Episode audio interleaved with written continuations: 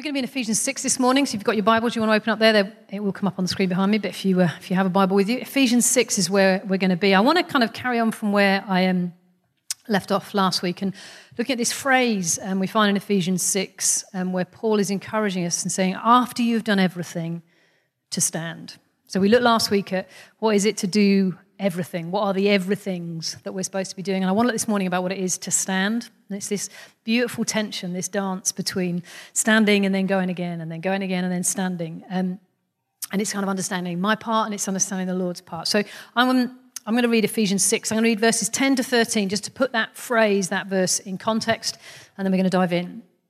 So it says this Finally, be strong in the Lord and in his mighty power. Put on the full armor of God so that you can take your stand against the devil's schemes.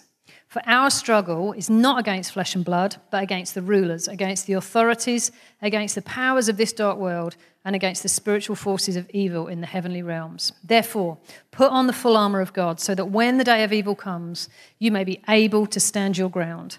And after you've done everything, to stand. That's the phrase. After you've done everything, to stand. There's so much in that passage, so much about the armor of God and, and standing firm. And, but it's that phrase I want to look at. So, you know, essentially, Paul is in this sort of closing out passage of his letter to the Ephesians church. He's, he's kind of wanting to give them his last hurrah, his last, come on, guys, you can do the hang in there. Um, and their goal is that they would stand firm. Absolutely, they'd stand firm. Um, and this understanding of, listen, we are in a spiritual battle, and we need, we need to understand that. Um, absolutely not to be fearful. You know, I think as Christians, we should I have a zero tolerance approach to fear. It's not for us, it's not for you. But we're not to be fearful, but we are to be aware and we are to be prepared. We are in a spiritual battle, therefore, put on the whole armour of God, not just bits of it occasionally, the whole thing, every day, all of us, um, in order that we'd stand our ground. And then this beautiful dynamic between understanding the everything that we need to do, but equally knowing what it is to just stand. And that's what I want to focus on. And last week, as if you weren't with us, I'm going to give you a 30 second recap um, on some of the everything um, that we looked at in terms of what's for us to do. This is not exhaustive, but you know, this was just four things that I think it's worth us considering in our walk with the Lord. Maybe there are decisions we've got to make. There are opportunities and options ahead of us, you know, in a good way. Maybe there are obstacles. Maybe there are challenges. Maybe there are things that are difficult. Um, right now. So I would suggest, you know, when, when Paul is saying, you know, having done everything, everything sounds like quite a lot, but we broke it down into these four things, four questions it's worth kind of asking ourselves with the Holy Spirit in terms of is there, is there anything for me to do in this situation? So the first thing was actually, have I asked God? Now, have I, have I been praying? Have I been looking in the Bible? What's His Bible say? And what, have I asked God and heard what He's saying? Secondly, am I in the right place? Am I in the right place? Am I doing the right thing in terms of just, you know, God's standard for my life and your life in terms of walking in righteousness? You know, am I in the right place? But even like more specifically though, am I like am I in the right doing the right thing in terms of his will and his purpose and his direction? Am I in the right place? Thirdly, how's my internal world? You know, understanding that the why that goes on sometimes underneath the what that we do, that's where healing happens. And that's where really change happens. You know, I, it's very unproductive and very exhausting just to try and desperately change the what. You know, be better, Sarah. Don't say that. Be more of this. Be more of the other. Yes, there's a place for discipline and you make the right choice, but actually, you know, why do I always respond like that? You know, why do I find stepping out in that so difficult? Like understanding why. Is there some stuff I need to repent of? You know, are there some people I need to forgive? Is there some stuff I need to let the Lord heal me of? So, what's going on on the inside? And finally, have I asked to help?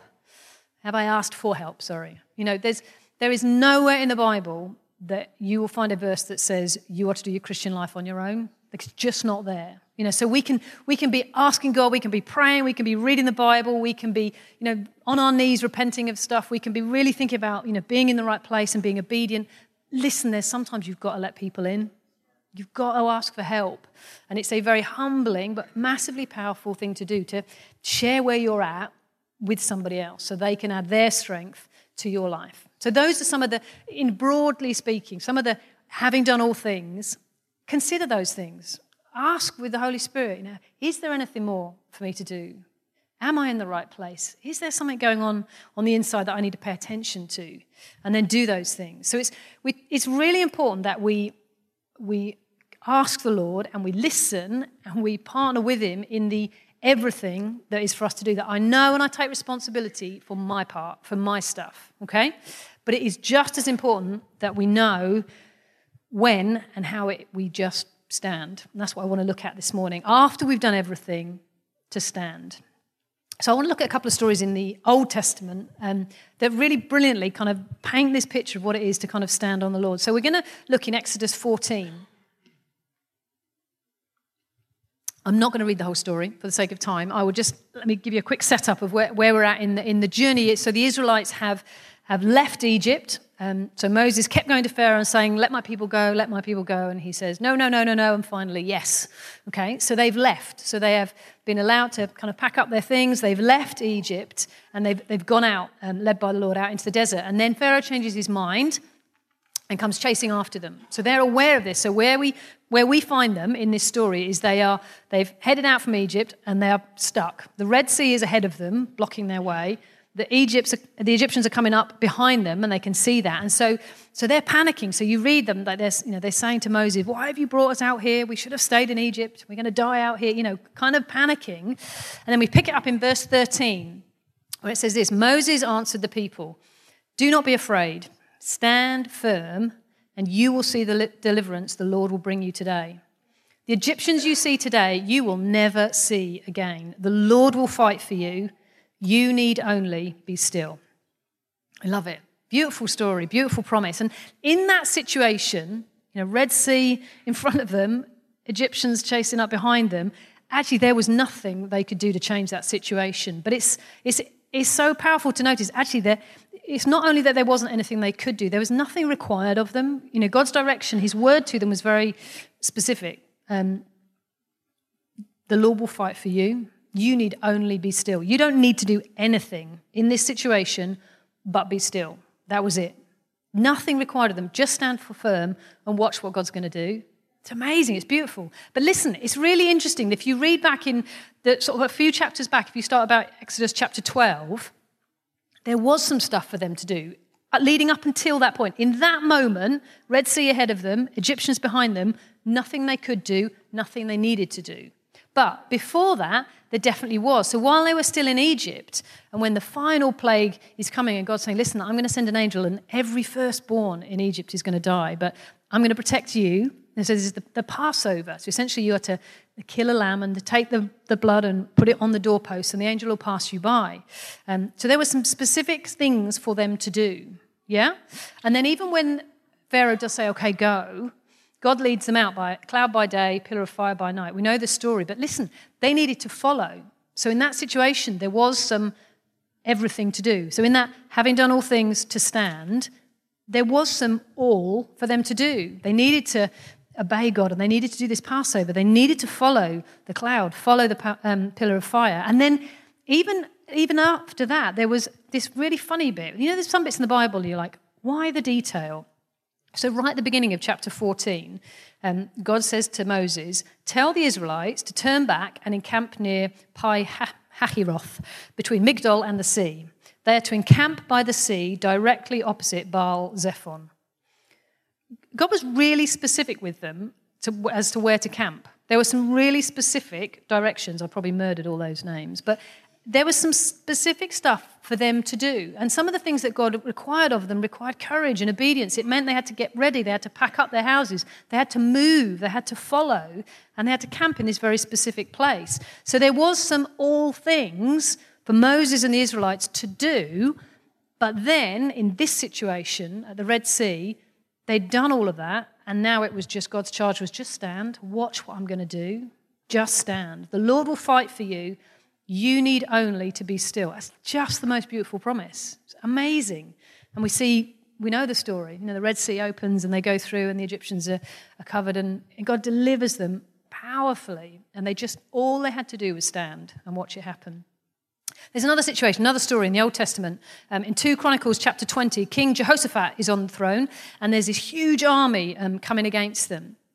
And he and all the people, understandably, are beginning to panic, are beginning to freak out. And so Jehoshaphat says, gets before God. He gets on his knees and he prays and he calls all the people to fast. You know, and even when we looked last week about have I have I asked God in terms of the all things that I maybe need to do, fasting and praying was part of it right here. So he gets before God, and then a Levite, so one of the priests called Jahaziel, and says the Holy Spirit comes upon him, and he is given the word of the Lord for Jehoshaphat and for um, the people of Israel in this situation. So I'm going to read from verse 17 in 2 Chronicles chapter 20, beg pardon, 15.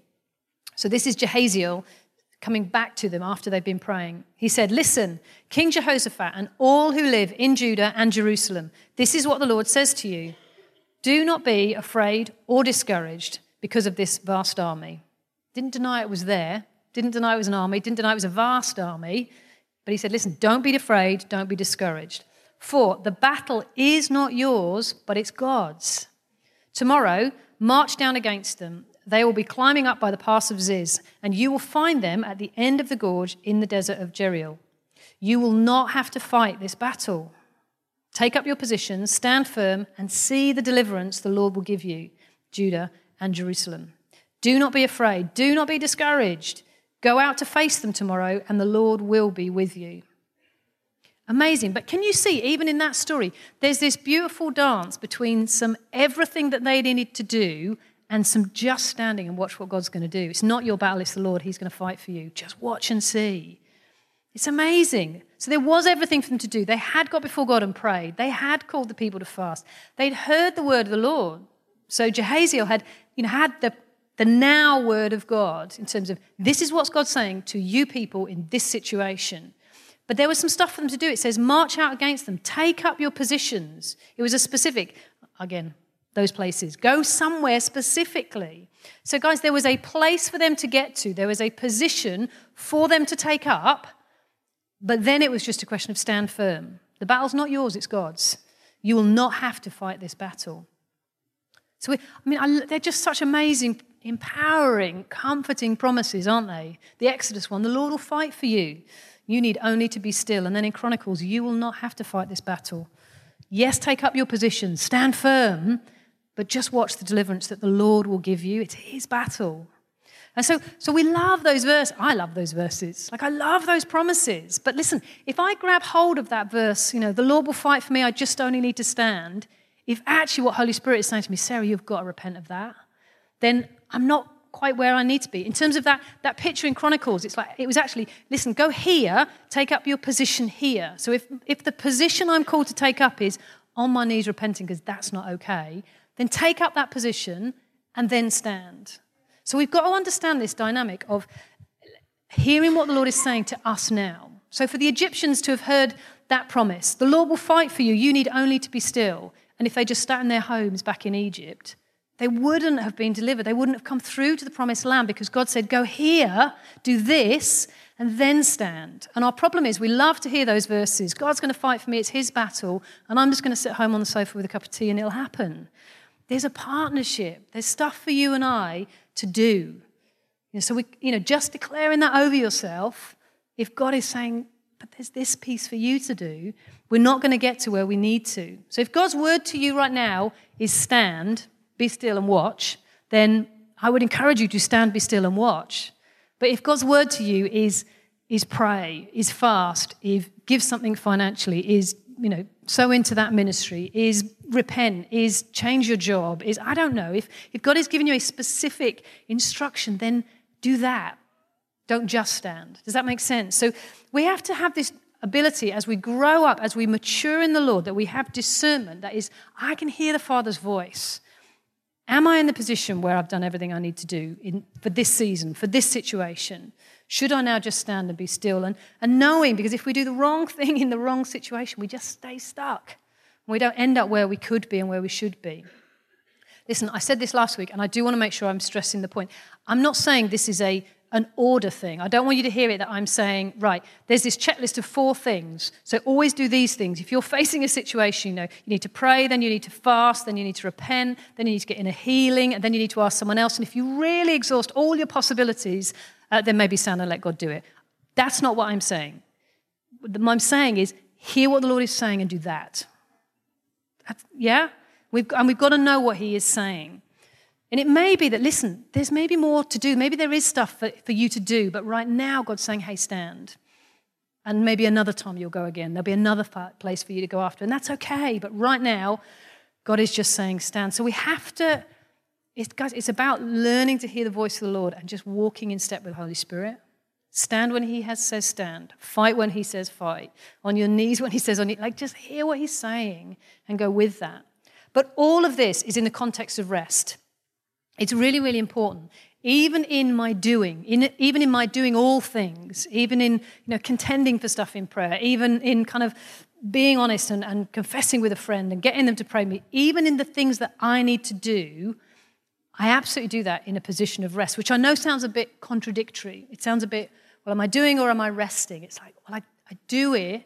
Everything I do is in from this position of resting in the Lord. It's such a it's a massive subject, and I really would, maybe another time we'll look at it in detail, but what is it to enter into God's rest?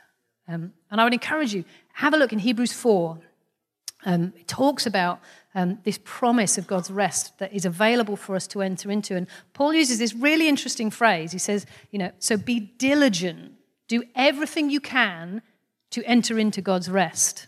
So it's like, okay, there's some stuff for me to do, but there is rest that's promised to us. I, have not got time to unpack it anymore, but if that is something you feel like God's talking to you about, jump into Hebrews 4. But it says this in Isaiah 30. This is verses 15 and 16. This was one of my grandpa's favourite verses. Um, and it totally was him. This is how he lived his life. It says this This is what the sovereign Lord, the Holy One of Israel, says In repentance and rest is your salvation, in quietness and trust is your strength. But you would have none of it. You said, No, we'll flee on horses, therefore you will flee. You said, No, we will ride off on swift horses, therefore your pursuers will be swift. What's God saying here? Listen, I think He's saying, listen, there is an invitation to us always to come to the Lord and to know rest. Actually, as we repent from doing things our way and turn to Him, that we can come and rest in Him. And that's where our salvation comes from. Not in works, not in doing, not in striving, not in measuring up. That's, that's works, that's not grace. You know, we rest in what Jesus has done for us. That's where our salvation comes from. And in quietness and trust, that's where my strength comes from. Trusting God. Regardless of the situation in front of me, I trust you, God. I trust what you said. That's where my strength comes from. But then there's this dynamic here in um, the people that Isaiah is talking to. They're saying, no, we're going to flee on horses. Essentially, we're going to do it our way. You know, this, this is what looks like going on. And, and God is saying, hey, trust me, rest in me. But there's that inclination sometimes in all of us, and some of us maybe struggle with that more than others. Is, no, but I need to, I need to fix this. I need to do something. I'm going to rely on horses. I'm going to rely on something that I can do something about, and I can go somewhere where the call of the Lord is, come to me and trust and rest in me. So that's the invitation. And you know, I don't want to be one of those ones that God said, "Yeah, but you'd have none of it." Sarah, you just went and did your own thing again. When He's saying, calm and rest and trust. So it's learning to stand, it's learning to enter into and, and remain in that place of rest, even in our doing, even in our contending, even in our fighting the good fight. I do it from a place of rest. And I know that sounds a little bit contradictory, but honestly, that's the kingdom life.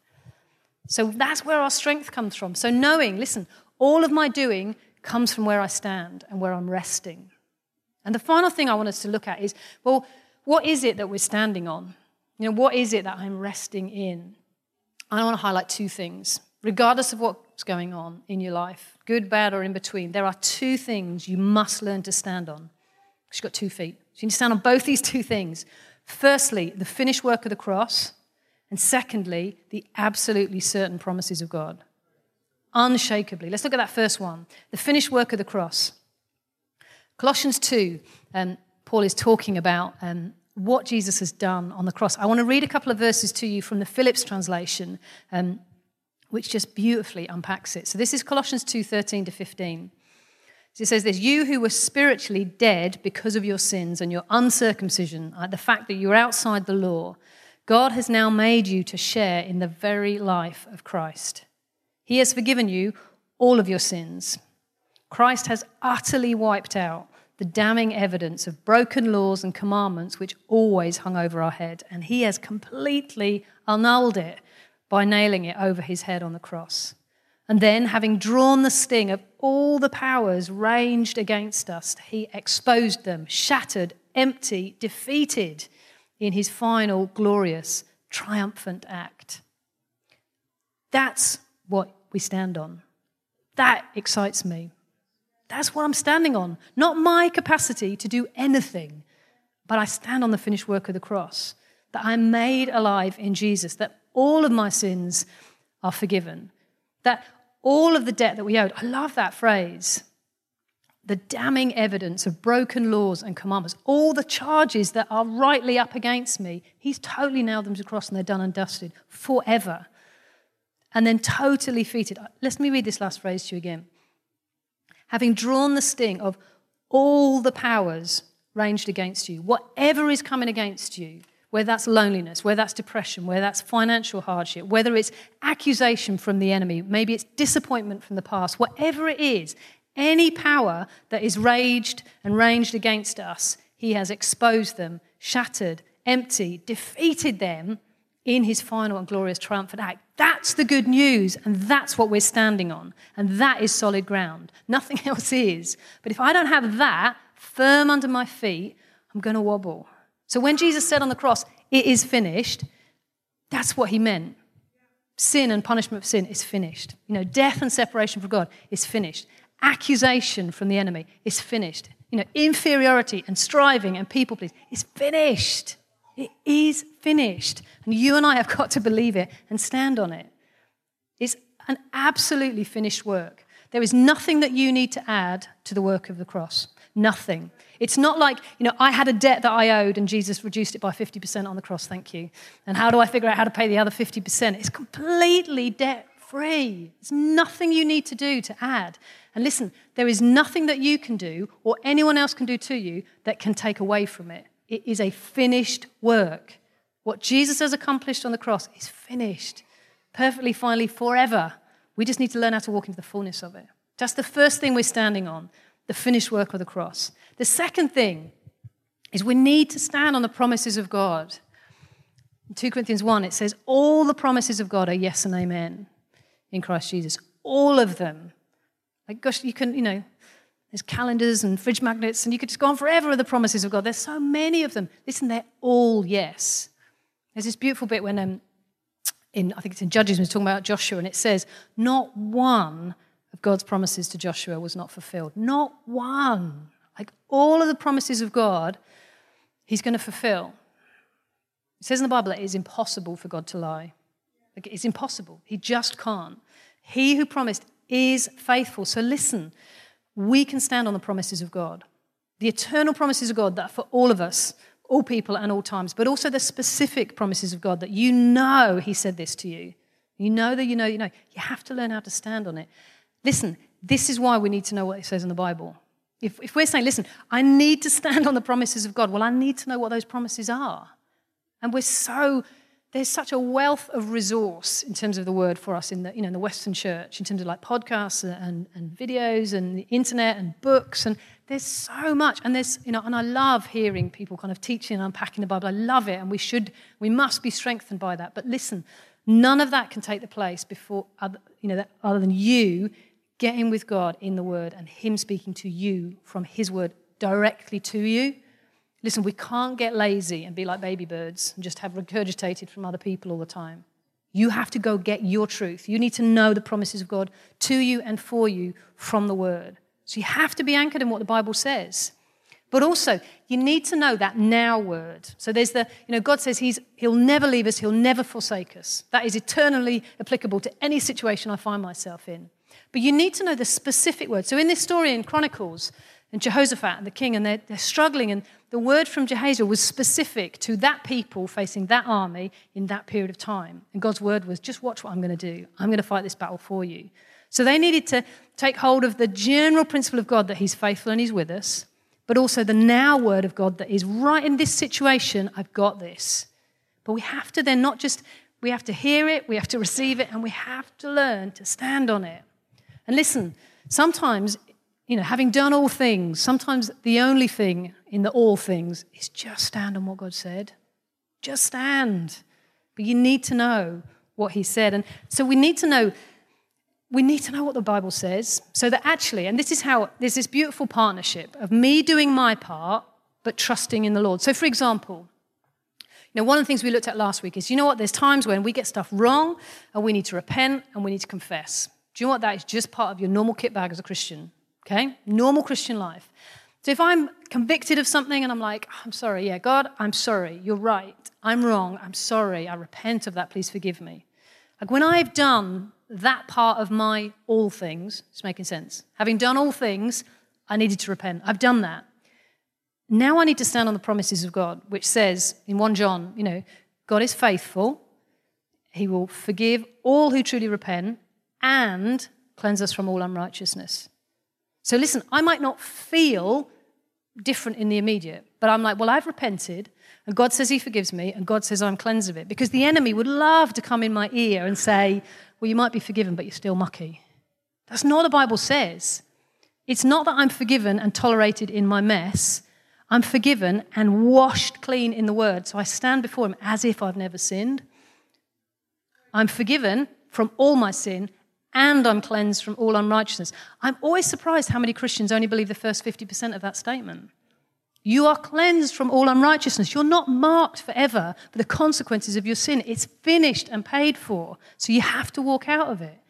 But if we, don't, if we don't know what the word says, then we don't know how to stand on that. So when the enemy comes with accusation and says, Sarah, but remember you did this, and I, you know, and you can feel accusation and embarrassment and shame coming back in again, you have to very quickly say, No, I'm standing on what the word of the Lord is. He said, I'm forgiven and I'm cleansed. It is finished. And you have to then just like stop talking and stop listening to what the enemy is doing. Like, I'm not listening to that anymore. I'm standing on what the word of the Lord is. But it's that partnership, standing on what God has already made possible. And I think it's the same in, in hearing the word of the Lord specifically into a situation. There's, this is what the Bible says, and I'm not budging. But you need to know those, those times in your journey when God's specifically spoken to you. It's so important, particularly when we're not yet in the fullness of what He's promised, which is all of us, at one degree or another. You know, we're moving from glory to glory, which means we're more glorious than we were, but not as glorious as we will be. So we're in process. Be okay with that. I remember a time, and I've, I've shared it plenty of times on a Sunday morning, but you know, I had a season in life um, where I struggled with dreadful insomnia, not just a few bad nights, but months worth of insomnia and panic attacks at night and chronic anxiety and signed off work and medicated. Like that song we sang earlier, it talks about him comforting us in our greatest unraveling. I love that. So I'm like, that was my greatest unraveling. But listen, this is a completely side note. Can I tell you what I found in my greatest unraveling? He's so totally faithful and so unbelievably kind that honestly, I'm not just saying this, Jesus, you can unravel me again because it's worth it. What he'll do in those times, it's worth it, folks. But listen, I went through this season of time, which was really painful and really difficult. Um, and so I would go to the Word and I'd find all the Bible references about sleep, all the promises of God about sleep, and I'd declare them over myself and I'd stick them up around the house. Like nothing was shifting. It was awful. It's tormenting. I think that's why they use it as a torture. Like it, you know, I honestly was tormented by anxiety and, and insomnia. It was awful.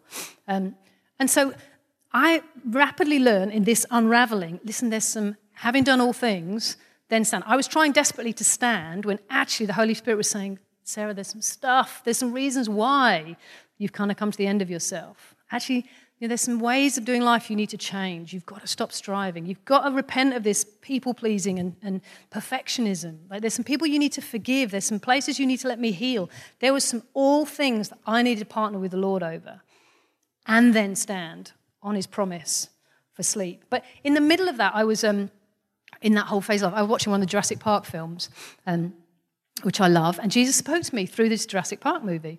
Um, you're laughing, but he did. Genuinely, he did. Um, and I felt, I really felt like the Lord say, Sarah, your sleepless nights, they're not just going to become rare, they're going to become extinct. I was like, oh. Now, did I instantly sleep from that moment on? Nope. No, I didn't. But listen, I then had the promise in the word that sleep is for us and the nights belong to the Lord and that we're going to sleep in rest and I'm going to lie down in rest. I had those promises in the word to stand on. I was partnering with him in allowing him to unravel and put me back together. And it's so much better being put back together by the Lord than it is just trying to keep ourselves together. Honestly, guys, if things unravel a little because the Lord is allowing it, it's okay because it's so much better to be put back together His way. And you'll find His faithfulness in a way that will stun you. And genuinely, I would have given you my right arm. When I was there, I'd have done anything to get out of it. Now, hand on my heart, I'm supremely grateful for that season because of what Lord did in me, with me, through me. I'm grateful for it, which is why I'm absolutely confident to say, Jesus, if you need to unravel me a little bit more, then that's okay. That is okay because I trust you. But then I, so I had, I'm going sideways, I had the word in the scripture, but I had my Jurassic Park word as well. It's like, well, God, you said these sleepless nights are going to become extinct, not just rare. And so as things came back, you know, better, I just held on to that. And I'd go for months of sleep really well, and then I'd have a few bad nights. And initially, I was terrified I was going back to the beginning again. But I had something to hold on to, I had something to stand on. And at that point, I was like, you know, I, I don't feel like there's anything more that I need to be addressing right now. There probably will be further down the line, and that's okay. So I was like, no, I need to stand on what you said, God. You promised me that sleep is for me, and you promised me specifically these sleepless nights are going to be done with. And so I hold on to it. So while we're in the process of entering into the promised land, you've got to stand on the finished work of the cross that is freedom from fear, freedom from shame, freedom from fear and sin and death. It's done, it's finished, but standing on the word of the Lord. So having done my part, I'm just going to stand and watch for the deliverance of the Lord. It's the most powerful, wonderful place to be. And listen, I feel like this morning there are some of you, genuinely, God's word to you is just stand, be still, watch the Lord's deliverance for you. Some of you, there may be some partnering with the Holy Spirit in terms of there is some all things for you to do. And that's okay. But right now, it's a question of standing on the faithfulness of God and the finished work of the cross.